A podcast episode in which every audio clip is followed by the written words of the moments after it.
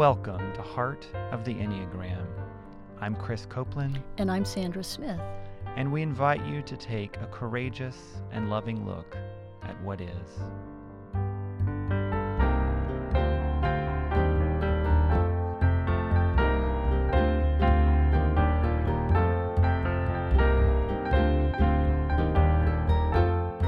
For anyone that has the melancholy that I developed pretty early on, to know that you do grow out of it is a nice thing, or that you can grow out of it anyway. Continuing to do the inner work that all of us have to do.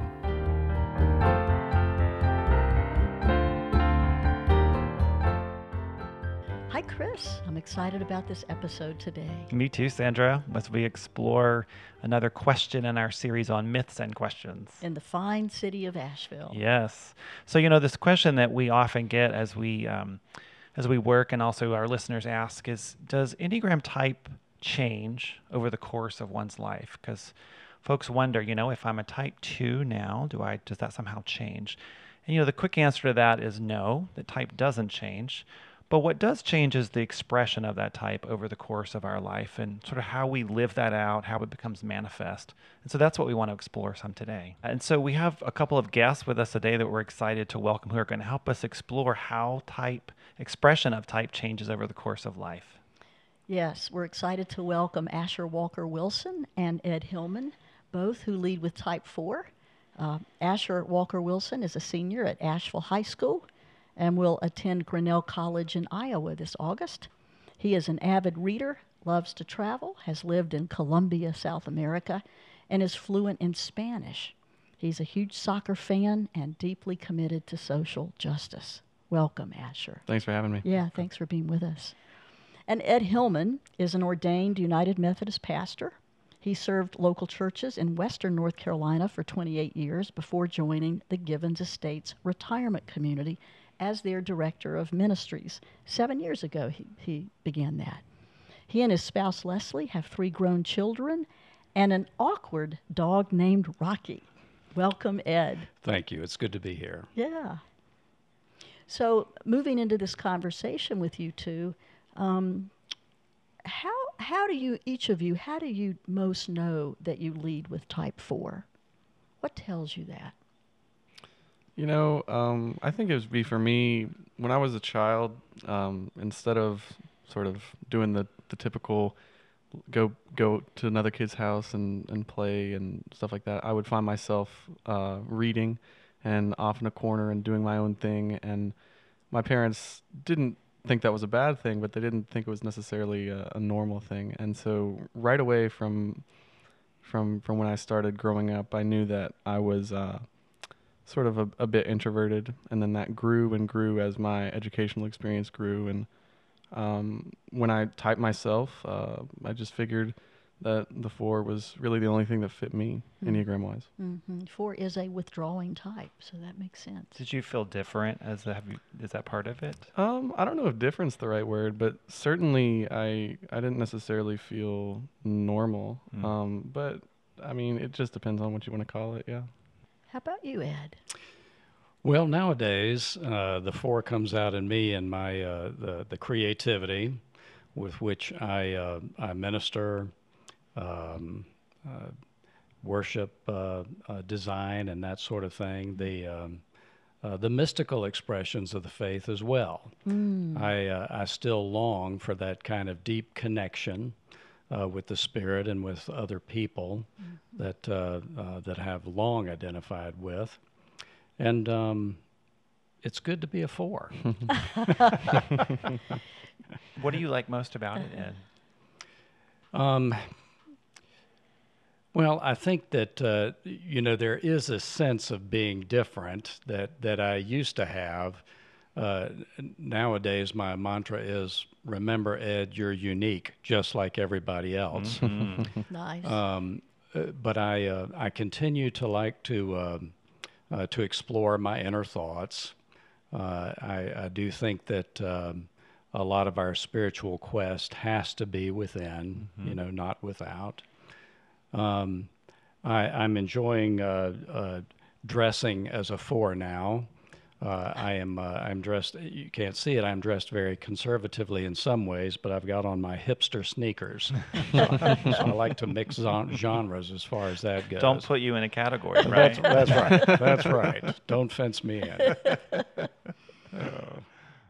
How do you find your Enneagram Type 4 tripping you up these days or getting you in trouble a bit? I think for me, it's sort of double-edged sword. Sort of, I am one of the more honest people that my friends and myself that I interact with, and that really gets me in trouble, just because I need to have the wherewithal when I'm talking to people, and more tact when I sort of am talking people through all the different emotions that they share with me, because that's part of the four too, because sort of being more empathetic and sort of being there mentally and emotionally for other people, but then you have to watch yourself honesty-wise. Mm. What's your emotional life like, Asher? Talk about your emotional life. I think there's a lot of shame that isn't necessarily sort of, there's not like a button to press that, oh, this is it. But I think like there's shame, but also there's deep honesty and integrity, and sort of those combinations really are good for being there for other people, but sometimes you get tripped up when you're trying to be there for yourself. Mm-hmm. Can you think of an example of that? A lot of people come to me for advice, like in their interpersonal relationships, and lots of times I end up giving them great advice, and then I don't use my own advice. Mm. And that leads me down a rabbit hole of just feeling like I know that this is what I should have done, and I know that this is how it gets better, but I didn't do it. Mm. And that's because I don't know why. Mm. It's because I'm in my own head, I guess, but you never know. Mm. That's a good question to ask yourself. Why is this? Mm-hmm. What's my resistance about to following my own advice? Yeah, absolutely. What's the rabbit hole like? I don't know. It's a pretty deep one, I'd say. Mm-hmm. But it's sort of an interesting experience, just because I think it depends on what it is. It can be sort of more emotional, whether that's like relationships with other people, sort of like what am I doing wrong, or how are they wronging me, and that's not necessarily fair to them or anybody. Mm. But also it can be more just personalized, like how can you be more successful? How can you get to the next place where you want to be, but also not be ashamed by those steps and who you step on and things like that. I'm so curious. You've talked about thinking. Mm-hmm. And, of course, four is in the heart triad. And it's just an important point that just because someone leads with a type in the heart triad, that they can't overthink or be too much in the head. But what's happening in the head may be something like fantastical thinking or comparing mind for type four.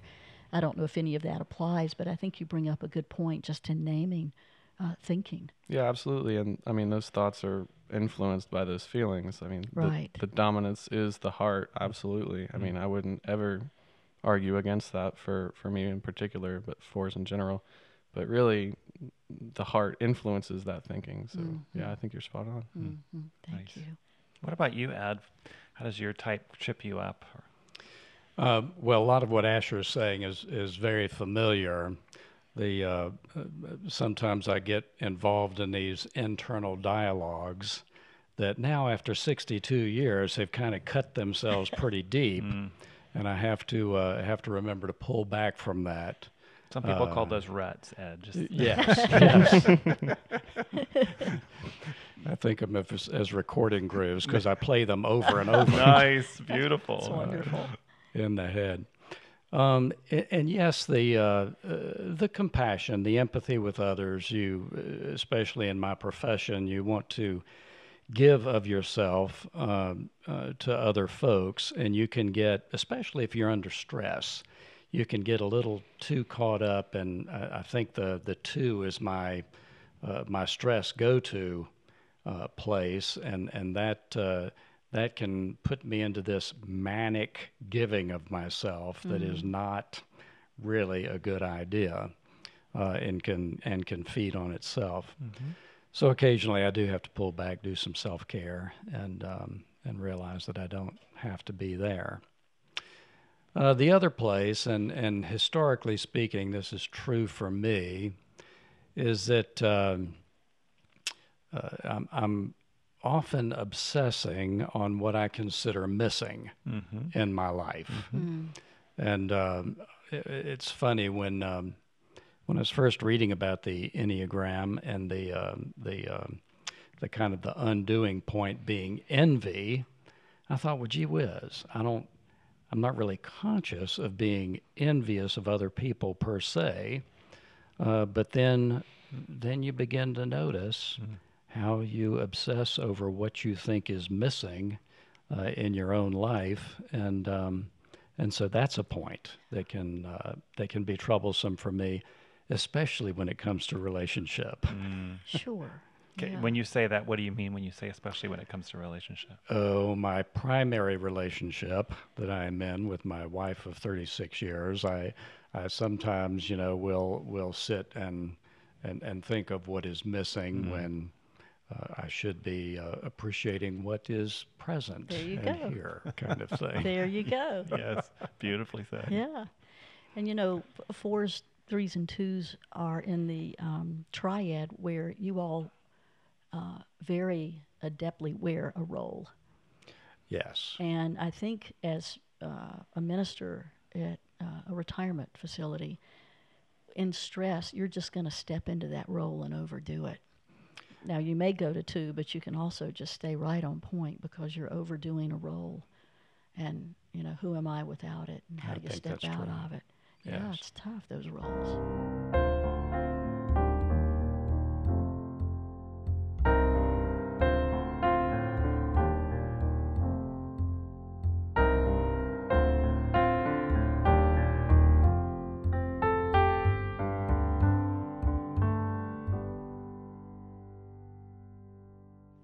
I have a curiosity for both of you about, when you talk about tripping us up, is mood. So sometimes, you know, as I lead with type 4, I can notice that the mood can shift pretty significantly, maybe pretty quickly. Is that something that you've noticed in your lives?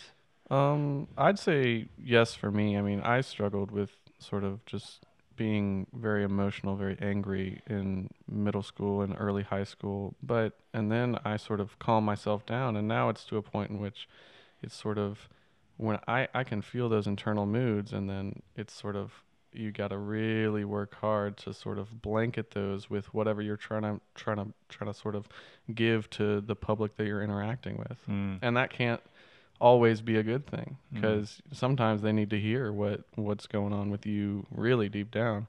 But I mean, oftentimes there are moments in which you need to be mad or should be mad, and it's just absolute calm. Yeah. And I think that's sort of, it's like an over sort of stepping with that defense mechanism. It's like too angry when I was young, but now too calm. Mm. Well, and there's a big difference in feeling and acknowledging the emotion and expressing it. Absolutely. Because the wisdom is when we express an emotion, we're not feeling it. Mm-hmm. So good for you. Mm-hmm. Yeah. Ed, do you want to respond to that question about mood? Well, indeed. You know, I can remember earlier in life that my moods were pretty much up and down. I could really ride the roller coaster. I was angry a good bit.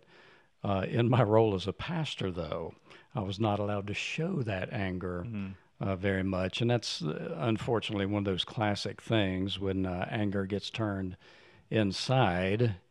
You deal with a lot of sadness and melancholy, and so I dealt with that for a good bit of my life. Mm-hmm. Not so much anymore. Things have changed for me in my older age. And I remember one thing in particular that was kind of funny. I started seeing a therapist in my mid to late 20s, and I remember I think I was 28 years old. And about the third session with this particular counselor, he said, well, I was reviewing your files yesterday, and everything that you were saying to me seemed familiar, but I couldn't pin down what it is that's really going on with you. He said, I woke up in the middle of the night last night, and I knew what was going on with you. You're 28 years old. You're having a midlife crisis. You really need to lighten up. Oh. Yeah, I remember at 25 when I said I was having a quarter-life crisis. Right. Quarter-life. There's always a little drama there, right? That's right. That's right. Drama is good. Until it's not. That's right. Until it's not. Well, it's one of those ways, I think, when overdone, that fours can create their own suffering. And, of course, we read in the material and hear from other fours that there can be a love affair with suffering. And to really consider, as a four, how you create your own suffering and how do you let that go. What has that been like for you two? Mm-hmm.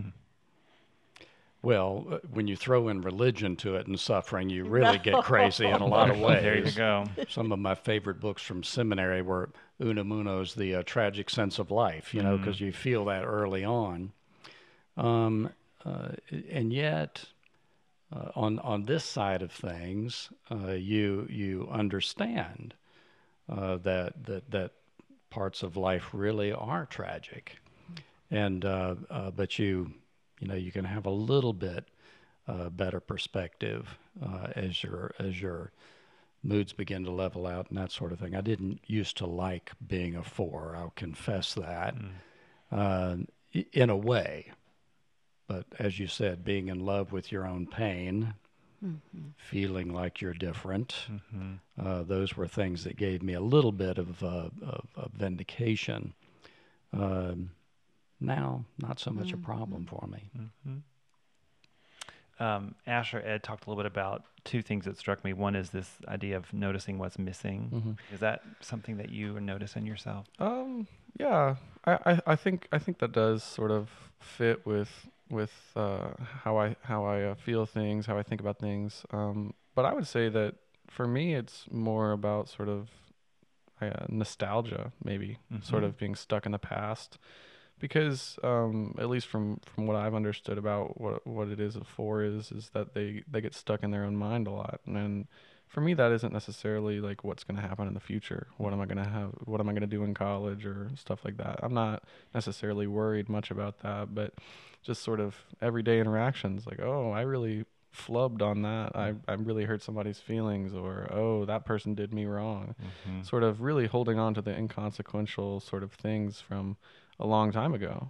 And I think what's missing is a perfect way to think about that, interestingly, because it's like what's missing is the closure. What's missing is getting away from feeling those things and being able to look to the future. That makes me think of the image that you said, Ed, about the groove. The sort of like you have an interaction and you go back and you play it over in your mind. Yeah. And you're like, oh, I got wronged. And I think that might actually have to do with, I think I have a five wing. And so that over-analysis, that sort of leaping back and sort of having that analytical mind, I think that would be also similar into what you're talking about. What about sadness or melancholy or those things that you are aware of in yourself? I mean, I think that those are definitely there. I think Ed was absolutely right when he talked about like anger turning to those, because I don't think that I have much of that by itself, but because I have a lot of anger, I create those things for myself. So it's like there isn't necessarily a situation that creates sadness, but a situation that creates anger is vicariously then sad.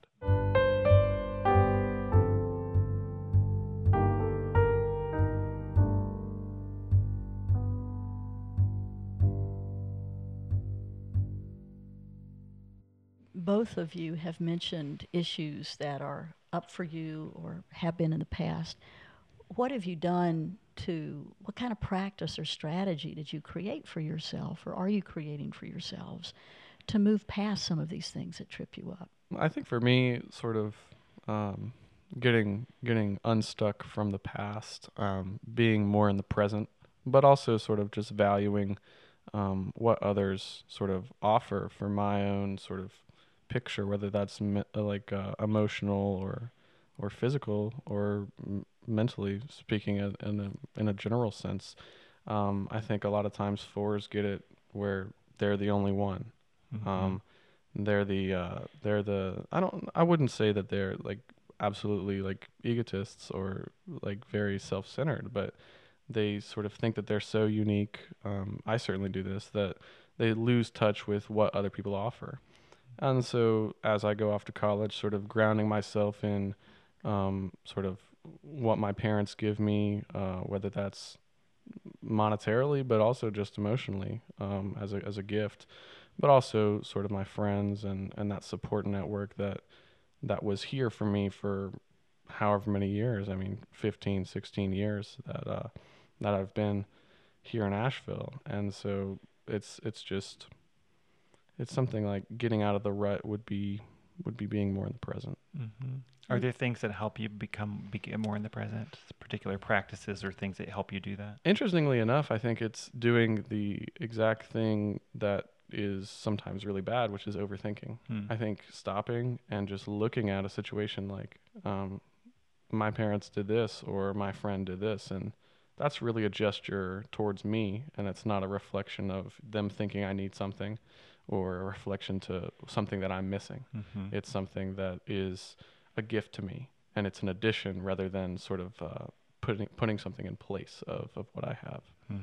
Well, especially if you think and stay with the facts. Mm-hmm. Absolutely. You know, if you can go fact over emotion, you're halfway there. Yeah, feelings over facts. Yeah, absolutely. Facts over feelings. And then just to get in the body.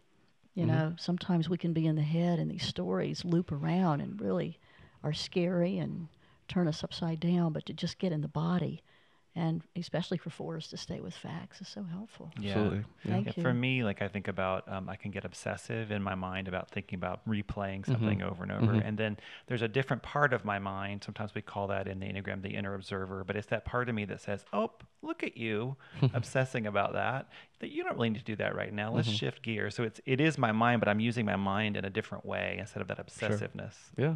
Along those very lines, it seems almost cliche in our culture right now, but the gratitude practice, mm-hmm. When I find myself going through those same tracks, again, you know, just trying to train myself to understand what you're doing and focus on something that you're really grateful for. Mm-hmm. You know, doing that as I lay my head on the pillow at night as I'm going down the road, noticing something and giving thanks for that, so that I'm not obsessing about what I don't have. And point of fact, over the door in my office, I have this huge sign that says, "Be happy with what you have." Mm-hmm. And it's one of those counsels that should come from religious faith, a little bit more of a challenge, perhaps, for a four. And some of the ancient hurts, too.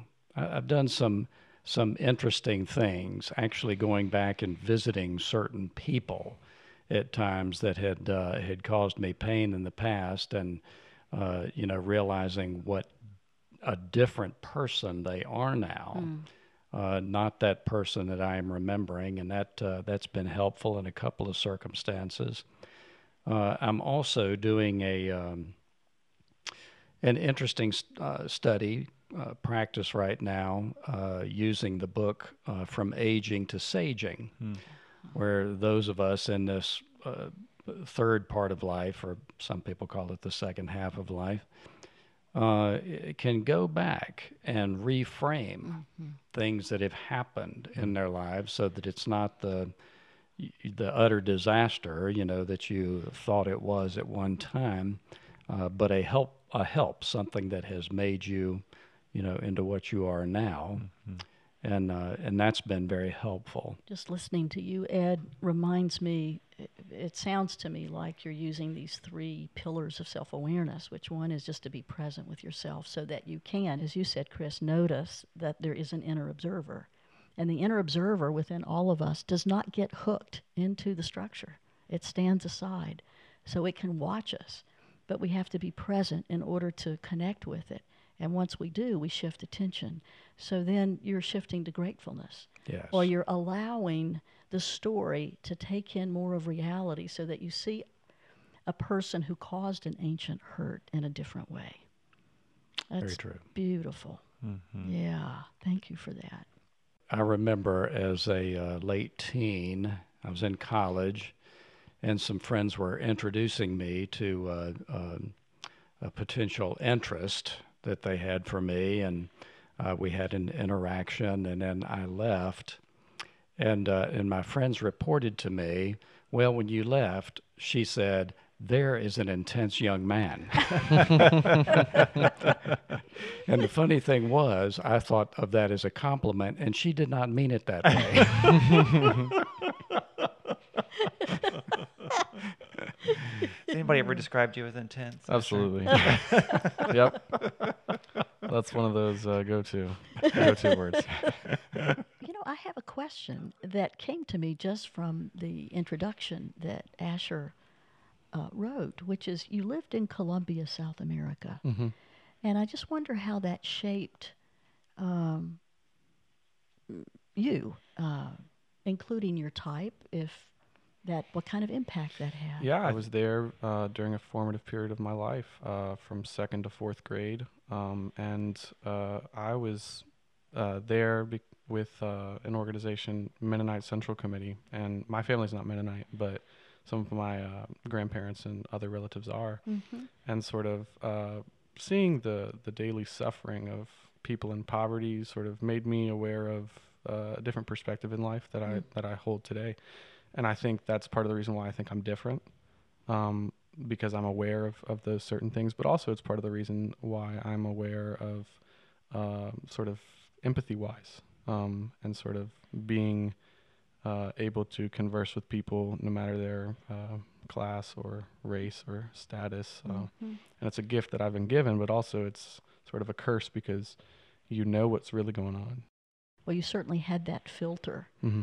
and disposition of four, and that really contributed to making that more real for you, possibly. Mm-hmm. Absolutely. Yeah. What was it like when you came back to the States? Well, it was interesting because the rest of my family, we came back because my mom's mother passed away.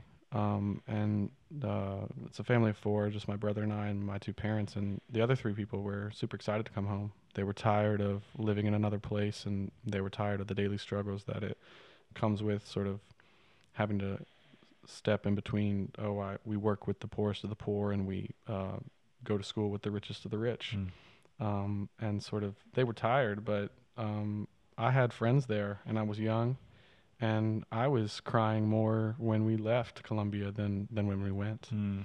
And that sort of speaks to sort of how, I guess, I would consider my experience a little bit different than theirs, just because I felt more accepted by that society.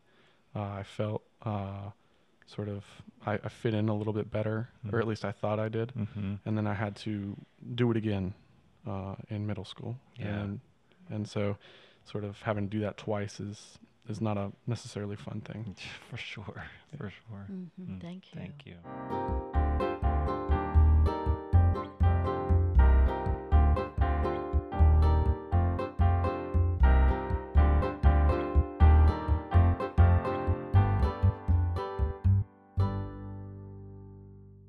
So Ed, as you think, you mentioned kind of thinking back in your teenage years, but as you think about that, who you are now and who you were then, is there some wisdom or something you wish you had known at that age that you might offer to Asher or to anybody who's listening? Yes. I think in a way, fours may feel a special burden.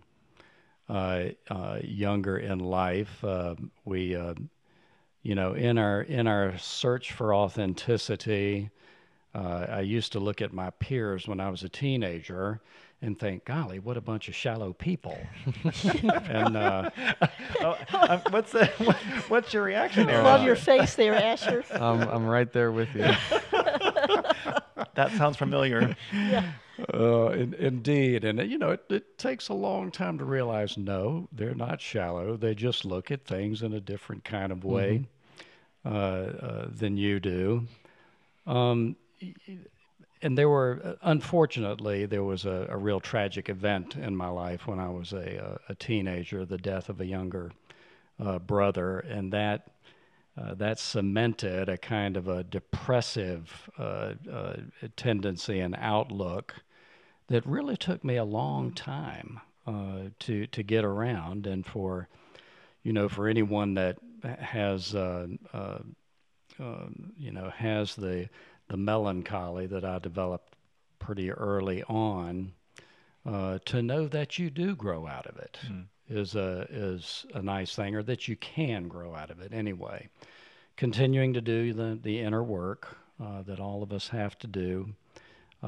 Somewhere around year 50 for me, things really began to change. Mm-hmm. I just, the inner teacher kicked in a little bit more.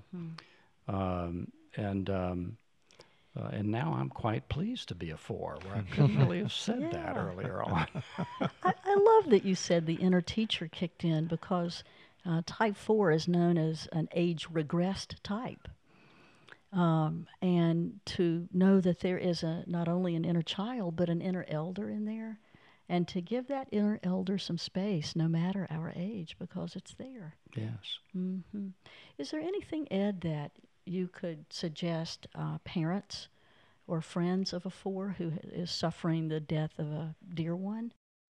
For me, you know, thinking back on that time, my friends who just came and sat, like Job's friends, they didn't try to fix me, in some ways didn't really even try to console me. They just sat with me in that space and in that pain, and that was a good thing, being supportive. You know, the hug gestures, the unspoken things that that people did were I think very important for me as a four in that time. The abiding presence. Yes. Okay. What really does not help a four, I don't think it helps anybody, but what doesn't help are those that want to fix you. Mm-hmm. Yep. Or I was thinking too, those that want you to rush past the feelings. Right. Because we do, I mean, we can get stuck in the feelings, but it's important that we really stay with them and honor the feelings. Quite so. Yeah, beautiful. Yeah, and if you don't honor those feelings, you get to the what I was talking about earlier, which is you get stuck in those and you get trapped in those, and they can follow you for however long you're around. So yeah, I think you're right. That's very true. That's a trick for us as we get stuck in them. Mm-hmm. Yeah, for sure. A long time. That's right. Well, you know, it becomes, I think, if it's a long time, because Elizabeth Kubler-Ross taught us that a real emotion lasts 90 seconds. After that, we are romancing or stuck in a story loop. Mm-hmm. It's that word nostalgia that you used. Mm-hmm. Yes. Yeah. Thank you, Chris. Indeed. Yes. Yeah. And so we're kind of believing a story rather than feeling the emotion. Those are very different. And if we actually allow ourselves to feel it, then it actually dissipates. Right, without the story. It loses the power. Richard Rohr, one of the commentators that I read, he's a Franciscan and a spiritual teacher that I've done some work with.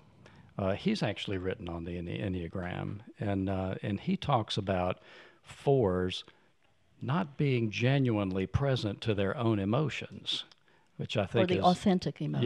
Yes, which is what I think you're saying there, that there's some... We get involved in the story of it, but not the emotion itself. Yeah, because the irony is we fours value authenticity. Yeah. And yet... We don't often get to the authentic feeling because we attach to the story. Yeah. Beautifully said. Yeah. What about you, Asher? What are some things that, you know, what the heck you get to ask Ed, who's somebody who's lived a little longer than you and sort of embodied this fourness? Anything you might ask him, any wonderings, questions? Well, I mean, I was struck by what you said, how it took you so long to get to where you were at. And that's not necessarily a negative thing, but for people, if they wanted to get there as soon as possible, what do you think would help them get there before 50? Or if that's even possible? Because, I mean, if it's not, then that's okay, too. It's just part of the process, but... Yes, and I think part of it is our own history and, mm-hmm. and where we've come from. Each of us really does have a different path. It's not just me being different. All of us really do have a different path. And I'm not sure. You know, there's that old Zen saying, when the student is ready, the teacher will come. And sometimes it takes someone like me a lot longer before mm-hmm. Before I'm ready. I do think a gratitude practice is just a good thing altogether. To find your group that you can be real with, and that was a small group for me mm-hmm. back in the day, small group, and they were actually all in the church, which was very interesting. I don't know if it was a group of fours that I met, you know, just gathered together, but in some ways we all had that similarity that both helped us and, of course, made us more crazy too in some ways. Yeah. Well, Chris, you too have a gratitude practice. Is that right? Mm-hmm. It is. It's every day writing down in my. I have a journal that I write specific things, and then I also try to, you named some of this, Ed, but, you know, in driving or in interacting with people, really trying to just find a place of gratitude, which interrupts that habitual pattern of what's missing, what's not there. Mm-hmm. So is that, Asher, anything that you've noticed in your own life? I mean, certainly I don't write it down, but I try to do that. And I also try to get it out. I try to name it. So if I'm in a conversation or in a situation, like, oh, thank you for being present there for me. I think, I mean, at least for me, I can do it in my own head, and mm-hmm. it's helpful. Mm-hmm. But to let others know that I'm capable of doing it is also very important, because sometimes they wouldn't think that you are, because it's all in your head, like you said. Mm-hmm. Absolutely. Yeah. Nice. Well, comparing mind and gratefulness can't coexist. So that gratefulness practice is really big, because the comparing mind, and you've spoken to it in different ways with different language, is really prevalent in the mind of a four. Well, thank you both for being here and for sharing of your experiences. And thanks for having us. Yeah, my pleasure. Yeah, it's been great. What a gift. Well, so with heartfelt gratitude, I'm Sandra. And I'm Chris. And we invite you to continue to look courageously and lovingly at what is. We want to thank all who've made this podcast a reality, including Wake Forest University School of Divinity, for their financial and institutional support. For Sally Ann Morris, who composed our theme music, and for Toby Becker, who provided graphic design.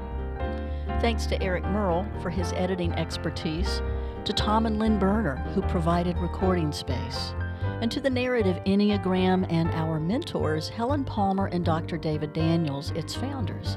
And special thanks to all of our guests. We offer this podcast as a free resource for personal and spiritual growth. And in order to continue this work, we need your support. Please visit our website, heartofthenneagram.com, to make a contribution and to purchase our companion book. In the days that lie ahead, may your mind be curious, your heart courageous, and your presence compassionate.